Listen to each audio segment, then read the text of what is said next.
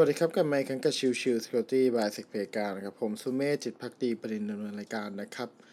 episode นี้จะเป็น episode ของวันศุกร์ซึ่งก็คือเรื่องของ Chill Chill Security นะครับ วันนี้จะเรียกได้ว่าเป็น episode พิเศษก็ว่าได้นะครับ เป็น episode ที่จะพูดถึงเป็นบทเกริ่นนำของตัว ความแตกต่างของการทำ pen test กับตัวของ smart contract audit ว่าแตกต่างกันอย่างไรนะครับ คือด้วยความที่วันที่ 29 นะครับผมมีต้องไปพูดให้กับงานตัวของ sysadmin นะครับ ก็เป็นเรื่องของหัวข้อชื่อว่า what is different between penetration test and smart contract audit นะครับ ซึ่งก็จะเป็นการพูดในช่วงประมาณตอนเที่ยงถึงบ่ายหนึ่งนะครับ ดังนั้นเนี่ย episode นี้ก็จะเป็น episode ที่เป็นการเกริ่นนำคร่าวๆ หรือเอาตัวของเนื้อหาบางส่วนมาพูดถึงก่อนนั่นเองนะครับ ก็ก่อนอื่นต้องทำความเข้าใจก่อนนะครับว่า p e n a n test คืออะไรนะครับ p e n a n test หรือ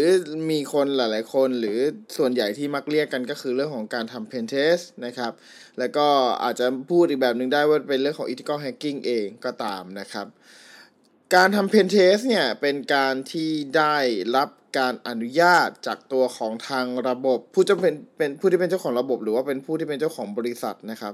ยินยอมให้ตัวของทางผู้ทดสอบจากระบบเนี่ยทำการจำลองสถานการณ์การโจมตีไปยังตัวระบบตัวของที่เป็นเป้าหมายนะครับ ซึ่งเป็นการวัดว่าตัวของระบบนั้นมีความปลอดภัยแค่ไหนนะครับ ซึ่งแน่นอนว่าอย่าไปสับสนกับเรื่องของ vulnerability assessment นะครับ มันจะคนละเรื่องกันเลยนะครับ ซึ่งผลลัพธ์ของการทำ pen test นะครับด้วยการที่มันเป็นเรื่อง evaluation ก็คือการประเมินความเสี่ยงของตัวระบบนะครับ ดังนั้นเนี่ย ตัวของ report ที่จะออกมาก็จะเป็นเรื่องของความเสี่ยง แล้วก็เรื่องของตัวการ request ว่าเรา request อะไรเข้าไป แล้วผลลัพธ์ที่ได้ออกมามันคืออะไร มันมีความเสี่ยงอย่างไรบ้างนะครับ ซึ่งรวมถึงก็จะมีเรื่องของการทำ recommendation ด้วยว่าเอ้ยจากตัวของช่องโหว่ที่เจอหรือความเสี่ยงที่เราเจอเนี่ยจะแก้ไขได้อย่างไรบ้างนะครับ หรือบางครั้งถ้าสมมติแก้ไขไม่ได้ อาจจะเป็นการแนะนำเรื่องของการ mitigation หรือก็คือการลดความเสี่ยงหรือการหลีกเลี่ยงทำให้เกิดความเสี่ยงได้น้อยลงอย่างไรได้บ้างนะครับ ทีนี้ถ้าเรามองไปที่เรื่องของการทำตัว smart contract audit นะครับ ก็จะเป็นลักษณะของการตรวจสอบ smart contract นะครับ ซึ่ง smart contract เนี่ยมันก็คือแอปพลิเคชันที่รันอยู่ในตัวของ blockchain นั่นแหละ หรือถ้าจะให้พูดเฉพาะเจาะจงมากขึ้นก็คือตัวของ EVM นะครับ EVM ก็คือ Ethereum Virtual Machine นะครับ ซึ่งถ้าเรามองง่ายๆก็เป็นเหมือนกับตัวที่เป็น compiler ตัวที่คอย interpret อ่านในส่วนของ smart contract แล้วก็นำไปรันนะครับ เป็น Turing Complete นั่นเองนะครับ ทีนี้อย่างที่บอกครับ เรื่องของตัว Smart Contract Security Audit เนี่ย มันก็คือการอ่านตัวของ Source Code นะครับ อ่านตัวของ Smart Contract นี่แหละว่า โอเค Smart Contract นั้นเขียนอย่างไรนะครับlogic ที่เขียนนั้นตรงกับ White Paper หรือไม่นะครับ หรือมีความเสี่ยงอะไรอย่างไรบ้างนะครับ ซึ่งส่วนนี้เป็นส่วนที่ Smart Contract Auditor จะต้องช่วยตรวจสอบให้นะครับ ดังนั้นตัวของ Input จะเห็นว่าความแตกต่างกันจะมีอย่างชัดเจน คือตัวของ Pen Test จะมี Input เป็นเรื่องของตัวเว็บแอปพลิเคชันว่า โอเคเว็บแอปพลิเคชันนั้นอยู่ที่ไหนอย่างไร แล้วก็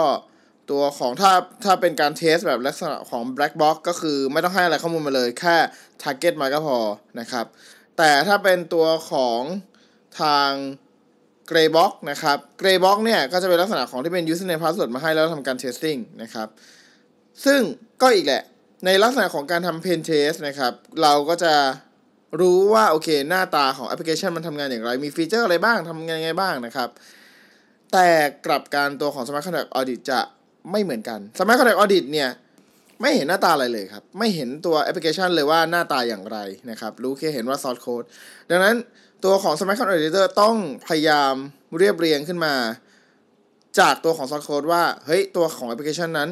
มันมีการดำเนินงานอย่างไรบ้าง มันมีการเชื่อมต่อกันอย่างไร หรือมันมีลักษณะที่จะเป็นการส่งข้อมูลกันอย่างไรบ้างระหว่างตัวของฟังก์ชัน หรือแม้กระทั่งตัวของ Smart Contract อื่น ๆ ที่เรามีการ include เข้ามาเองก็ตามนะครับ ดังนั้นก็จะเห็นชัดเจนว่ามันมีความแตกต่างกันอยู่นะครับ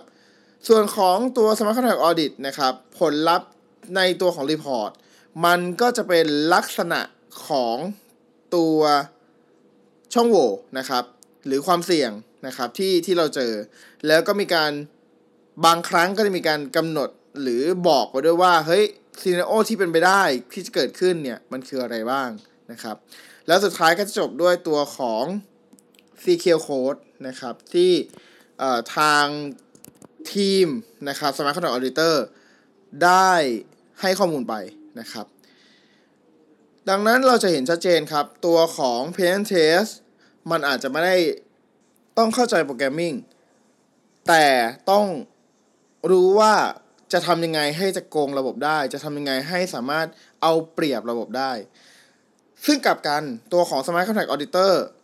จำเป็นจะต้องรู้ว่าตัวของแอปพลิเคชันนั้นเขียนยังไงภาษาที่เขียนเขียนอย่างไรยกยกตัวอย่างเช่นในตัวของ Smart Contract โดยปกติแล้วใน EVM ก็คือตัวของ Solidity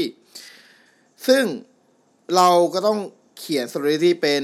แล้วจะต้อง suggestion หรือจะต้อง consult ให้กับ developer ได้รับทราบว่ามันจะต้องเขียนอย่างไรถึงจะถูกต้อง หรือควรจะลดความเสี่ยงอย่างไร ซึ่งแน่นอนครับ จุดสุดท้ายวิธีการแก้ไขปัญหาไม่ว่าจะเป็นตัวของทาง Pen Test หรือตัวของ Smart Contract Audit เองก็แล้วแต่ จริงๆแล้วทั้งคู่จะให้ความเห็นในลักษณะเดียวกันในตอนท้ายก็คือ การออกแบบแอปพลิเคชันนั้น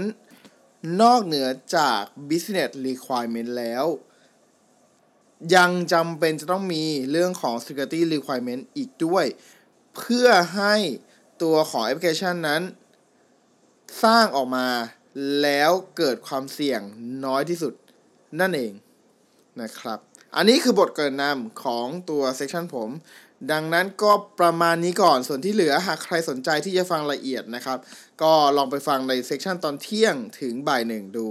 ละกันนะครับ โอเค episode นี้ฝากไว้เท่านี้นะครับ ขอบคุณทุกทุกท่านที่เข้ามาติดตามแล้วพบกันใหม่สำหรับวันนี้ลากันไปก่อนสวัสดีครับ